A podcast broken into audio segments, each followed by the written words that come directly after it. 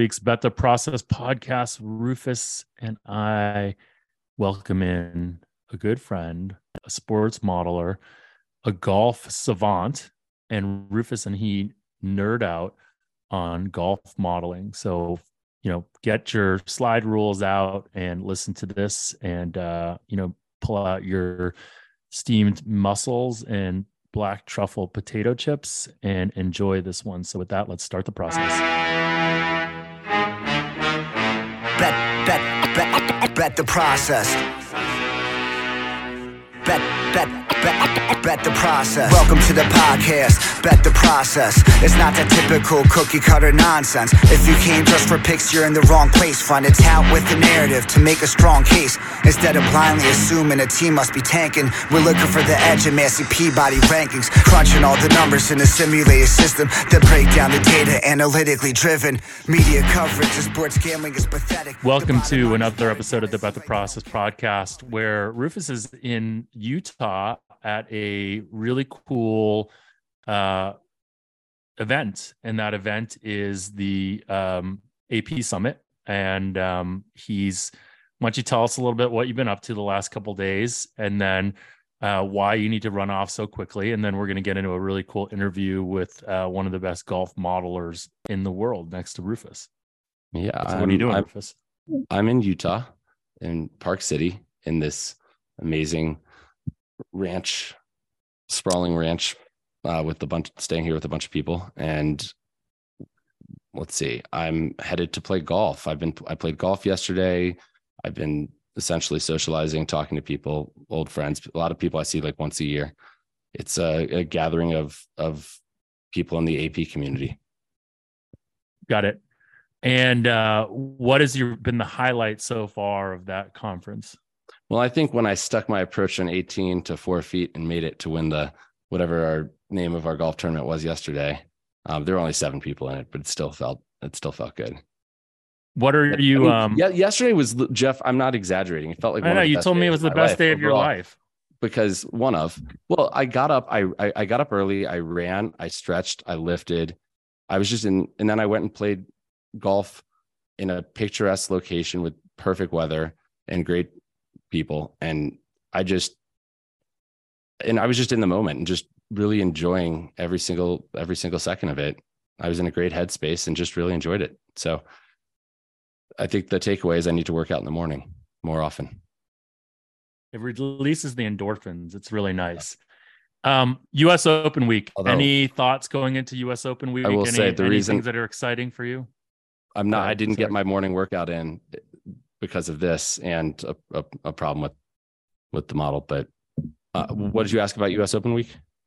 I just just any thoughts going into it, and I know we talk a little bit about it uh, with Will in the next segment, but are are you know any, any things that you're looking forward to seeing, like themes that you are curious about, like you know, like the obvious narratives right now are.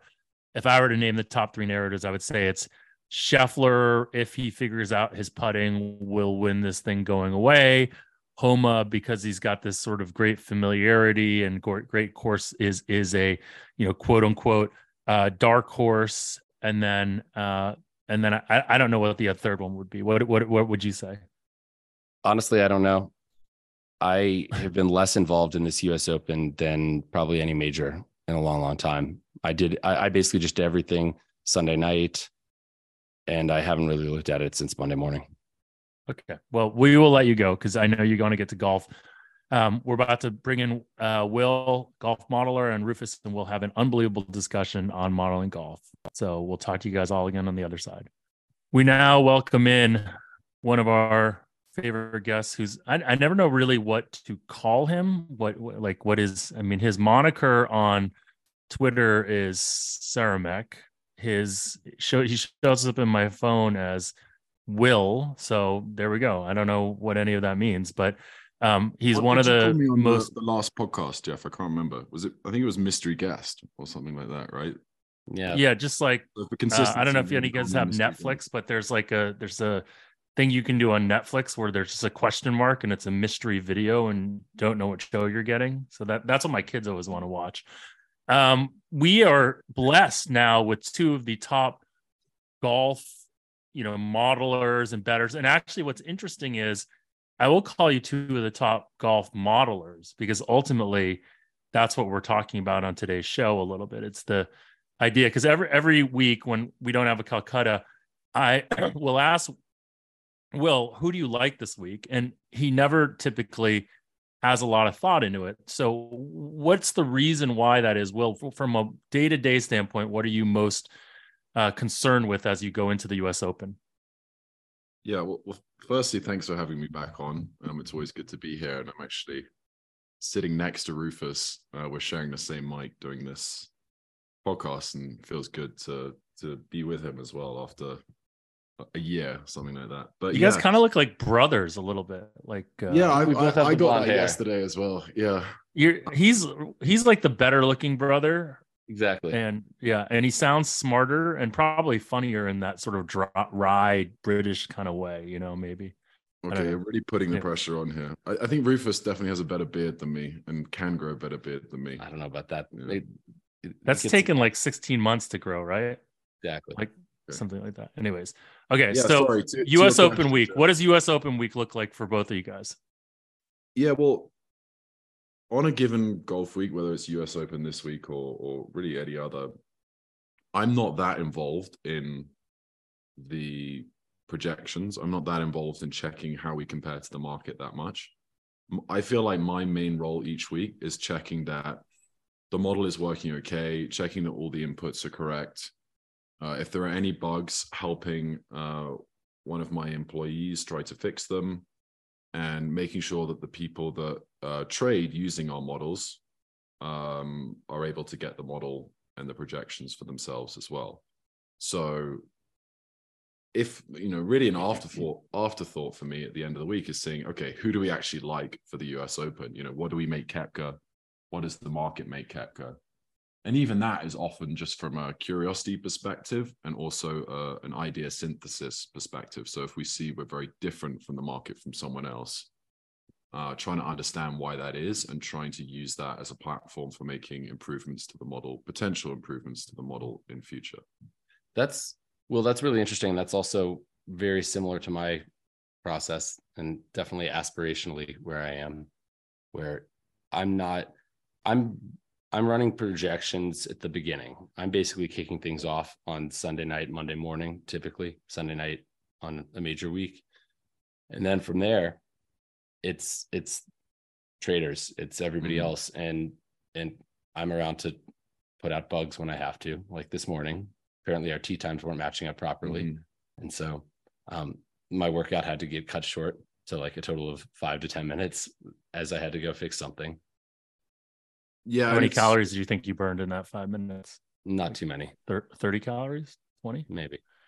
Debugging Anyways. stuff I consumes a lot of my calories. As It well. does. It's it's so frustrating to me because it feels like you want to automate everything, but as soon as you put out one problem, there's another problem pops up. Mhm. And, And, I, sometimes am you- guessing you're a lot better than I am. And it, I guess, what's the word I'm looking for? Like having code where you can throw errors better and like to have a better sense of what if something goes wrong. Cause I kind of build Mm. things typically as if like it's always going to be correct. It's always going to stay the same. If there's an error, I have to go figure out what it is. It's not going to like tell someone, hey, error, tee times weren't re- weren't read in properly.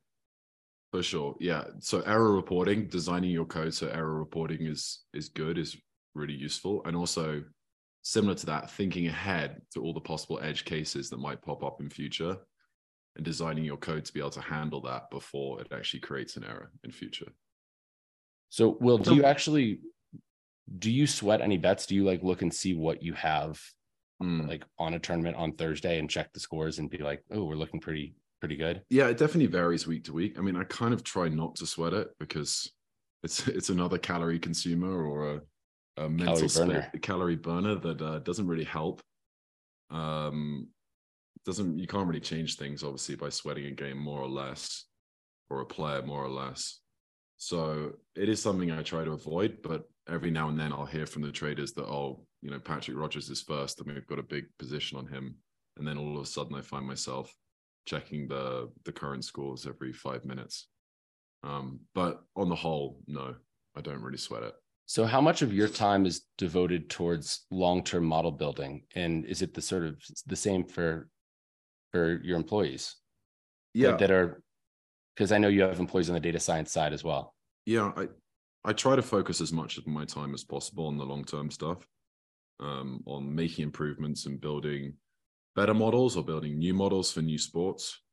Um, but obviously, there is a balance to be had there, and I do feel like we've cost ourselves money over the last couple of years by basically having the long-term mindset, right? By not being involved in the model, in the in let's say the golf model on a day-to-day basis, and making sure you know reviewing everything and and perhaps putting in more subjectives and expressing our opinion a bit more beyond just letting the data speak for itself. I do feel like that's cost us a bit over the last couple of years, but hopefully in the long term it will pay off because the focus obviously has been in the long term. And eventually yeah i'll have more i'll continue to have freedom to work on the more macro stuff than the micro stuff because i've trained our employees and because our employees have been given the responsibility and the accountability to deal with those issues themselves. They know how to deal with things when they come up. yeah they know better how to debug things. Um they they're just they're better trained right? They have more experience. And because i've tried to be standoff on that stuff um they're going to learn faster and be in, in a position to deal with that more micro stuff in the short term. So in future no matter how many potentially no matter how many markets we take on i can still continue to work on on the macro stuff. So, what are the things you're talking about in the short term that that you could have made more money on, or, or that you think could have been better? Because I know you mentioned to me yesterday that that you guys have done a lot with injuries and quanti- quantifying injuries trying to yeah lately, but you didn't seem super happy with it, which I- don't think you can ever be happy with trying to quantify injuries. It seems uh, like very, very difficult. it's very hard, um, especially if you don't have a lot of historical data on injuries to kind of back test and see how significant their impact would have been in previous tournaments. Um, but yeah, in terms of the the micro stuff that we've kind of sacrificed on the way that we cost ourselves money, I think it's just constantly reviewing the projections going into each tournament or reviewing the projections going into each match.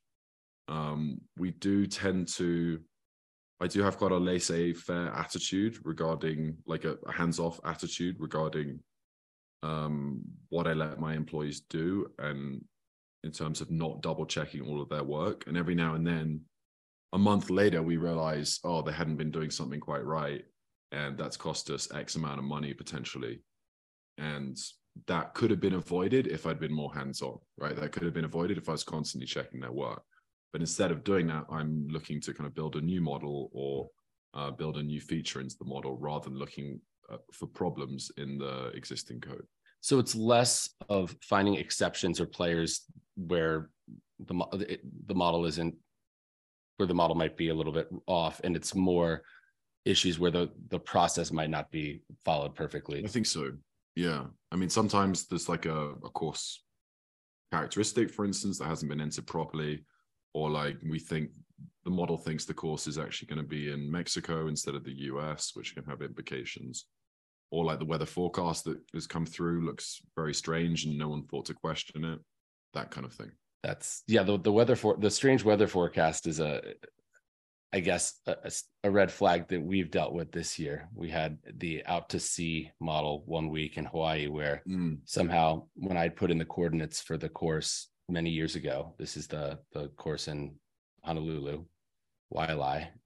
Um, I had missed by 20 miles and it was 20 miles out to sea. right. And, and the weather seemed really, really weird and windy there. hmm So yeah and unless you're like really involved in the model building process or unless you're really if you have your money on the line as if you're the model builder that is also basically the person that's using that model to bet with you have so much more investment in the process of making sure things like the forecast are correct right? And if you have employees kind of no matter how you try to incentivize them they're just not going to naturally have that level of diligence or that level of detail checking that you might.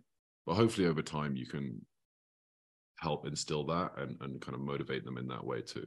it's hard. I mean, that's something I've struggled with both on the betting side and with Unabated in terms of just the standards I guess I hold myself to. And it's not just the standards I hold myself to, it's the fact that I kind of speak this language in a certain way and I kind of expect other people to understand me. Mhm. And Yeah. and I don't necessarily communicate in a way that's easy for someone who doesn't speak my language uh, 100%. to understand.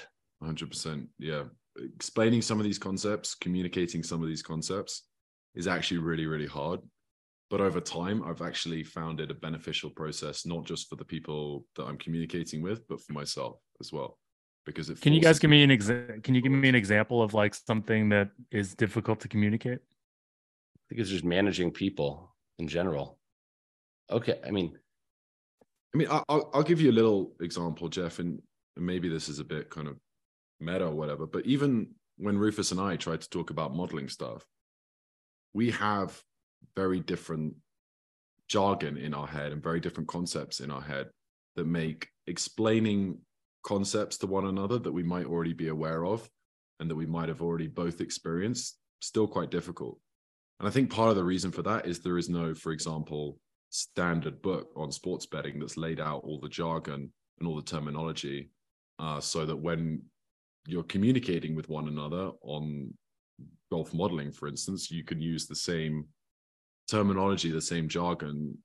The, the, there isn't that like for in blackjack, for instance, you have tons and tons of books out there that have all got the same terms to describe particular Right. concepts.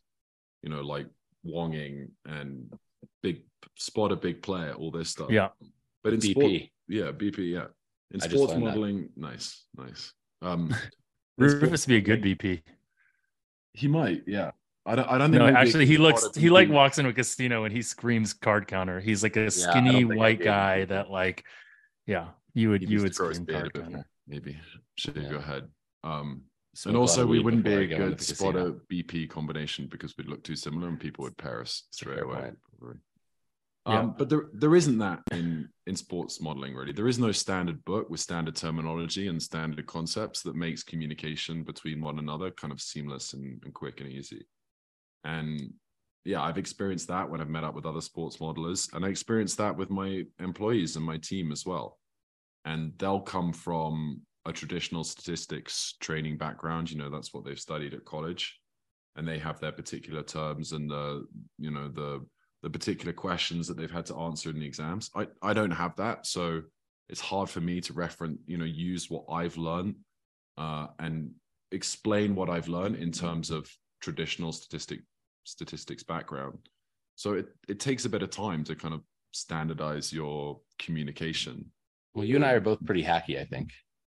Yeah, We're good problem solvers. Learn as we've gone Yeah. along, right? Like and we've had- built these ideas in our head that we don't even fully understand ourselves at times, and that it makes it again even harder to explain to other people. Yeah. When you can't communicate it to yourself well, but Yeah. you know you have you have the makings of an idea and and you're like, how do I work through this? And sometimes I think like, oh, I need I need somebody to help me work through it, or I want someone else's perspective. And if they can't understand any of what you're saying, it's a problem. Yeah. And sometimes I'll look at like a one of my team members' work, know that it's wrong, and not be able to explain to them why it's wrong. Right. And that's a really frustrating process for both of us.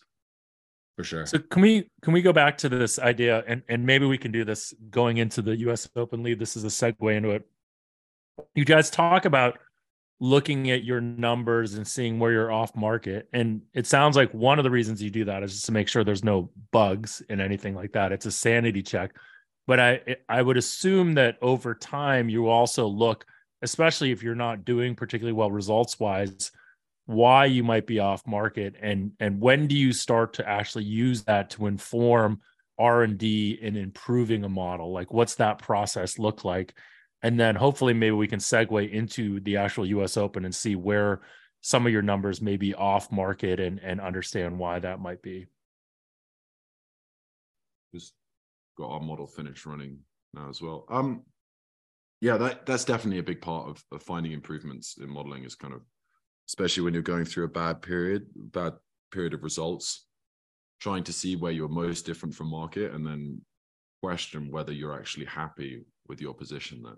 Well, and if the right, I mean, the market, if you're off market on somebody and the market doesn't move towards you, hopefully you're directionally correct. Mm, And you're probably not you're, you're probably not expecting to return your theoretical on that guy, No, never. but you're doing something a little bit different than other people are looking at things in a bit of a different way. Yeah. And it, you know, a lot depends on whether you can actually understand why you're different from the market. Like there's a big difference between like I, I That's can so see- important. That's a great point. And I that's can- something Jeff has brought up in previous podcasts about how how if you're winning, you need to know where you want to know where your alpha is coming from. Yeah, exactly. And and if you know where your alpha's coming from and you're happy with what with that um with that difference, like it makes sense to you and you're comfortable with it, then typically that won't then be a, a platform for making improvements to the model because it's a kind of difference from the market that you're happy to let be in future. But I, I, can see here from our sims for the upcoming US Open, we have Brooks Koepka at 24 to 1, 25 to 1. Wait, oh, I thought Dan said you had him at like 50 to 1 yesterday. Well, I don't know what's changed Uh, then. Maybe it's We were talking about some, I mean, we we made some manual changes on Koepka Oh, just I because see- yeah, we yeah. de-weighted, we de-weighted past performance when he was hurt, basically, or or and there had to be a judgment made there based on what he said about when he was when he felt healthy again, because I think anybody who follows golf can see that Koepka when he's healthy is a different golfer than when when and he played through, he's willing to play through injuries too. He's Mm. shown that. He played three weeks after having this surgery on a shattered kneecap and like got a fifth place at a major, I think. And then, but yeah, so but that's that's a good example of the kind of thing that like we haven't gone back and adjusted his historical ratings for the fact that he he was injured during particular tournaments. that's And I- something we try to do because I know that's something that I think that's a source of alpha that other people aren't necessarily doing. For sure. Right. I mean, that anybody that just has something that's automated, you know, it you're you're not going to see that. Yeah. Yeah. No, and that's an example, maybe to Jeff's question earlier about like what's the kind of thing that you've given up? Or maybe that was your question. I remember. But what what's an example of something because I haven't been involved in the day to day as much that's cost us money? I think like going back and adjusting previous golfers' rounds to reflect the fact that they're injured is a is an example of that. Did you ever adjust, you know, when Kevin Na's shot that 17 on that one hole, did you did you manually change his score there? Or was he just I don't think so. No, this is a long again, time? Was this before you were betting golf?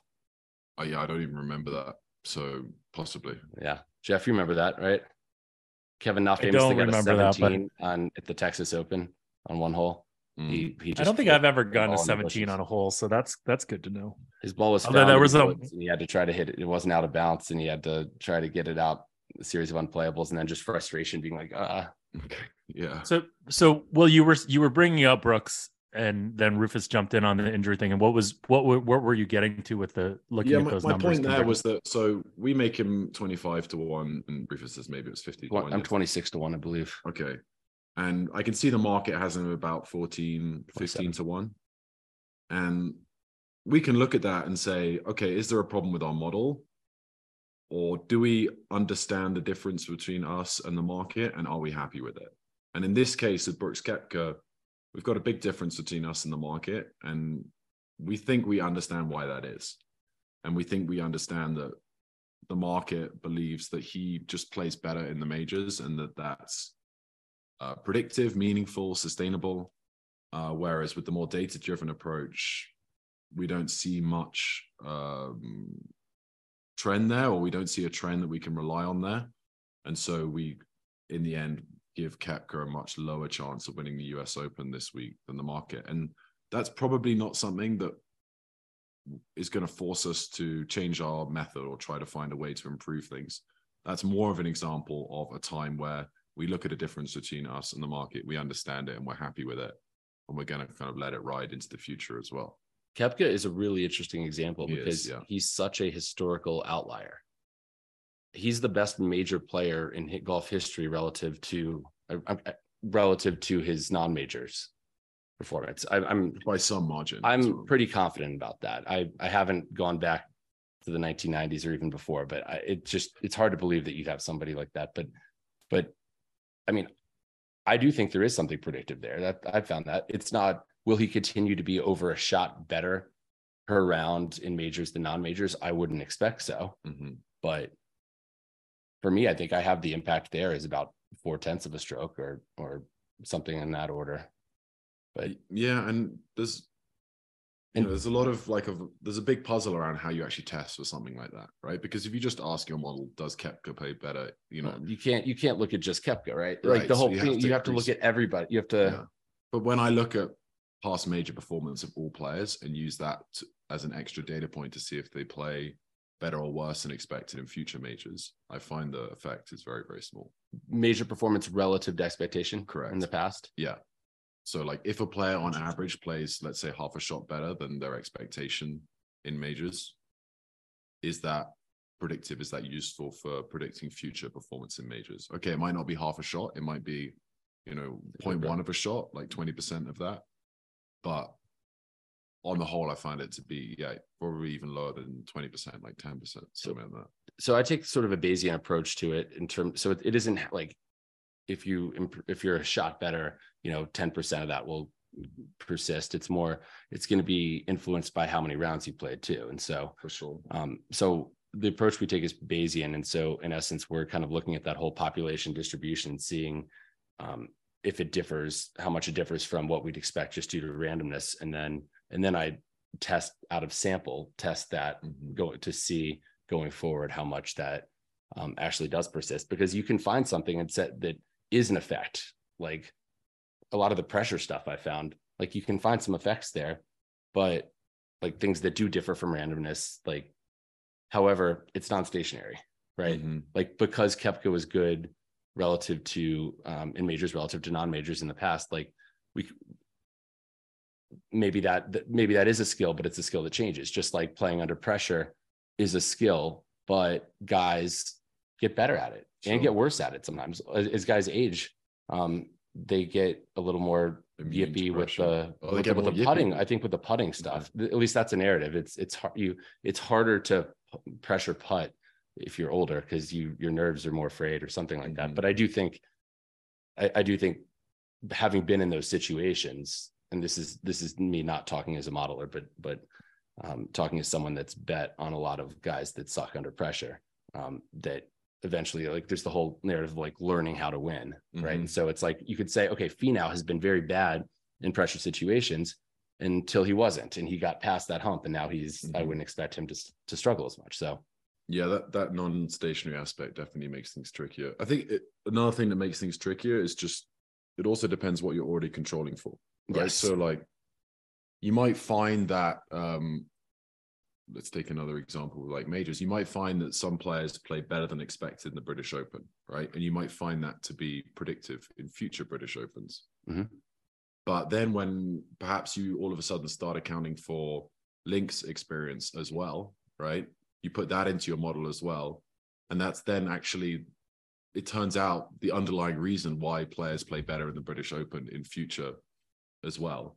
And then all of a sudden, the, the variable that you built to express British Open past performance is no longer in the useful model because you're now accounting for links experience as well. yeah, I mean the So- whole British Open experience uh, and performance was like a proxy for something. Exactly. Clearly. Right. And links So- links experience might be a proxy for something else, right? like, where maybe grow growing up, Yeah, having exactly. played a lot of links golf, like being British golfers, right? Yeah. But then actually, Dan and I on the golf course yesterday were talking about like Sam Horsfield apparently is British golfer, But, but he up in America. he grew up. I didn't know this. He he moved to Florida when he was four. So Mhm. if your model, if you have a thing that says, oh, he's a British golfer, he's going to be better on links courses. Well, this guy probably should not be classified as a British golfer, right? Exactly. Yeah. A lot of time your your job as a modeler or the improvements that you make in a modeler is just finding better and better proxies for things, right? That's a really good- truth yeah. more and more. You know, one thing that I, I've been thinking about lately in terms of trying to find a good proxy for is sort of the mental strength aspect. Because I Mhm. think, I mean, I think a lot of the whole major experience and stuff like that is, or not major experience, but major performance relative to expectation is mental. I mean, I think, well, what, what was Jack Nicklaus's quote? He said, like, he's already beat half the field before they, they even tee off at a major. He, yeah, there are some players that are much meant much stronger mentally.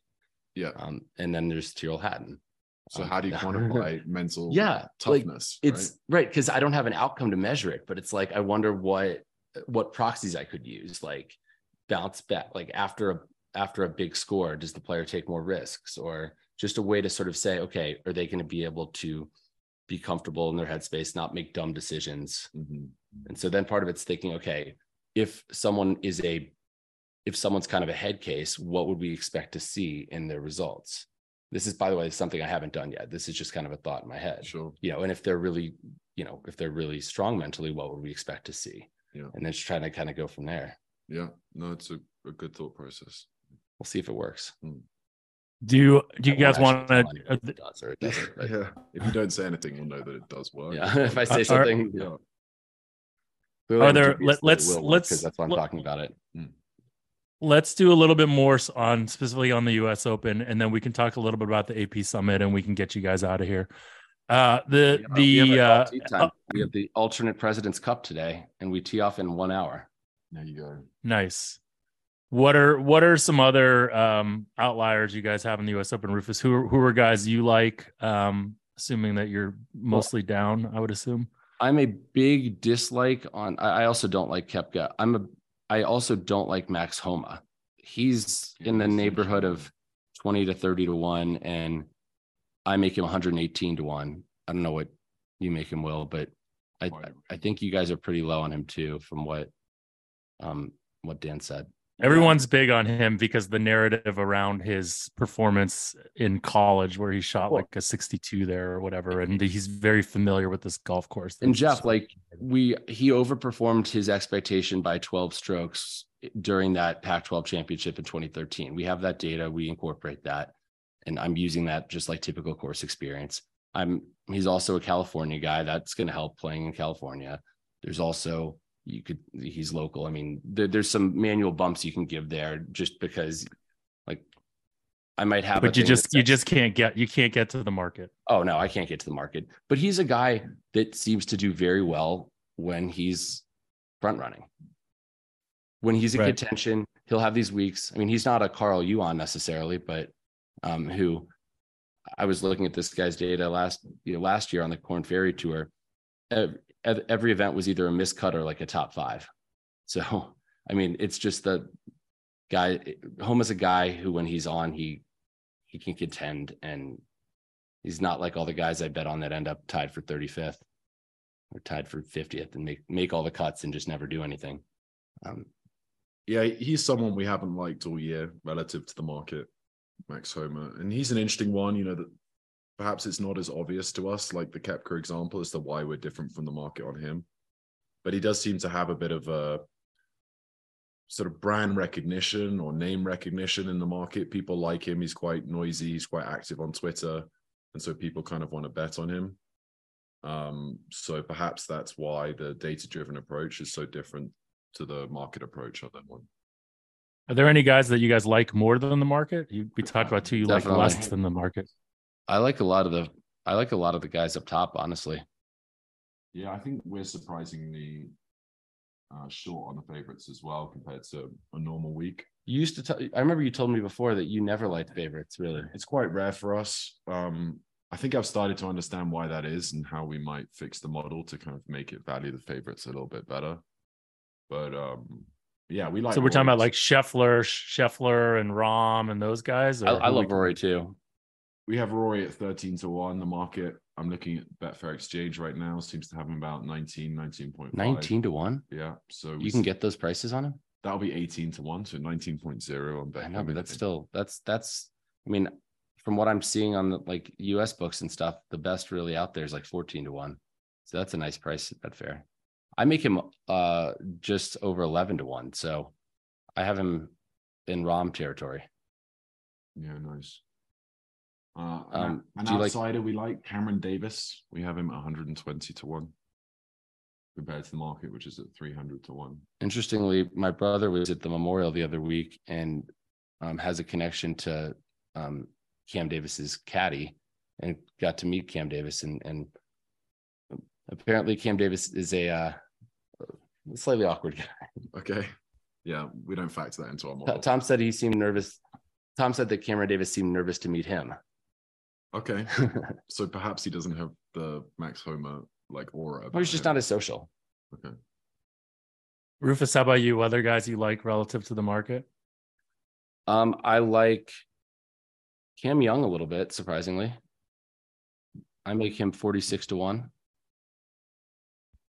This is this is I don't know when this run was last because I'm at the AP Summit. I've literally the last few days I've just let everybody let my my team handle everything. So you I guys mean, see any value? Is there any value on? I know there normally isn't, but Morikawa has some like injury risk to him. So I was wondering if the market suppressed him at all. I'm kind of I actually do show a little value on him at if it like Circa has him at 38 to 1, I make him 33 and a half to 1.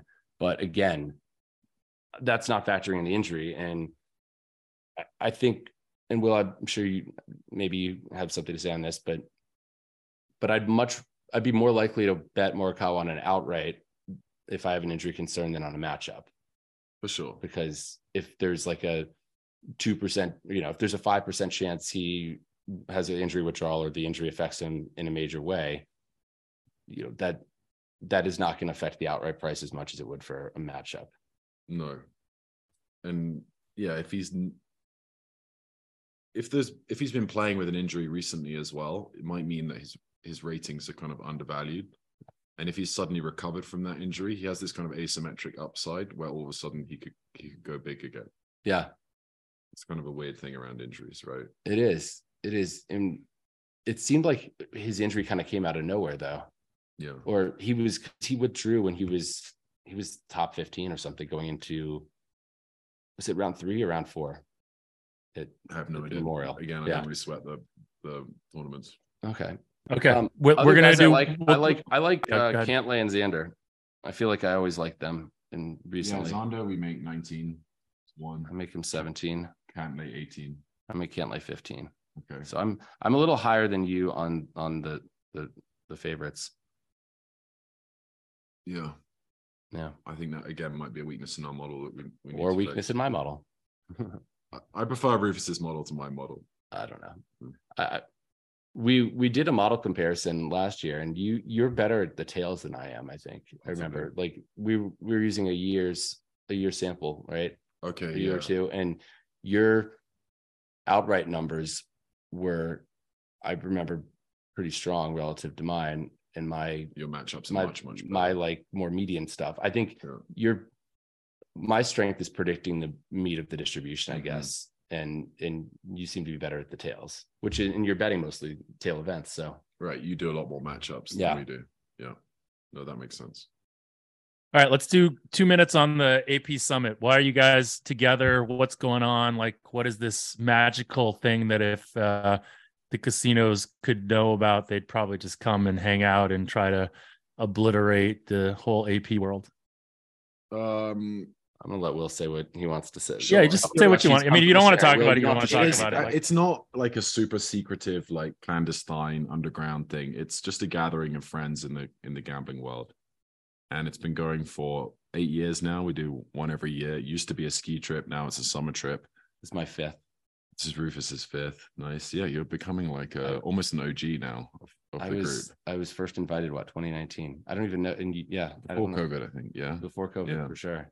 Yeah so and it's yeah it just kind of compounds each year. We we often go to different locations and the group steadily grows.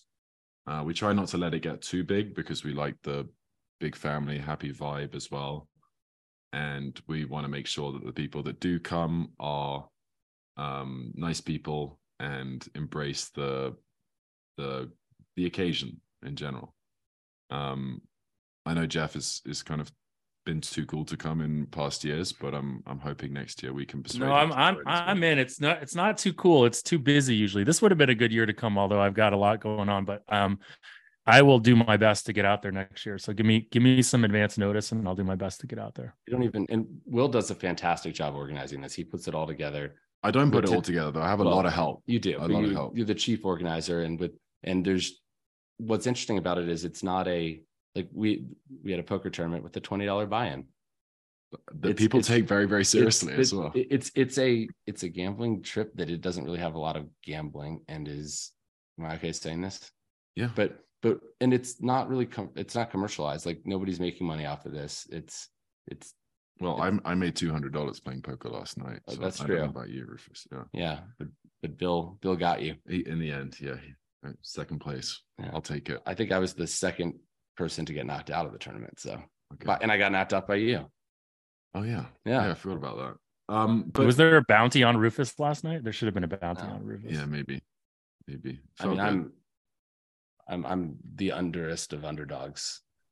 In any All right, I'm Sure. I'm gonna let you guys get back to your Yeah. summit. Uh, Will, thanks as always for joining us. Super fascinating stuff around golf modeling, and um, really look forward to trying to get out there next year and meet you in person. So, my um, pleasure. talk, yeah, talk to you guys all again soon. Cheers, Jeff.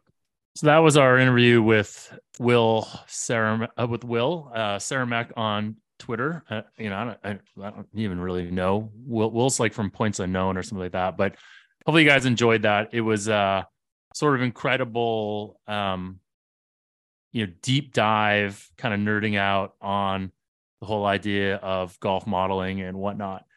Um, we are we're going to cut this short because obviously that interview ran well. Um, hopefully, you guys all have some good U.S. Open picks. If I were to distill what I heard from the guys, um, generally that the there's no there's not real data to support this idea that Brooks um, should be where he is, that Homa should be where he is. So I'm not sure if that necessarily means you should fade them if you can fade them in, in some way, shape, or form. Maybe that's uh, a good thing to look at. Although, you know, outrights and matchups aren't always the same because ultimately, um, a lot of that value in in uh, in matchups is going to be extracted by um, the opinion of people like, unfortunately, like Rufus. So, uh, in terms of um, you know outrights, and again, like a lot of this value just gets sucked out because of um, where we are right now and and and whatnot. Um, unless you have like outs on things like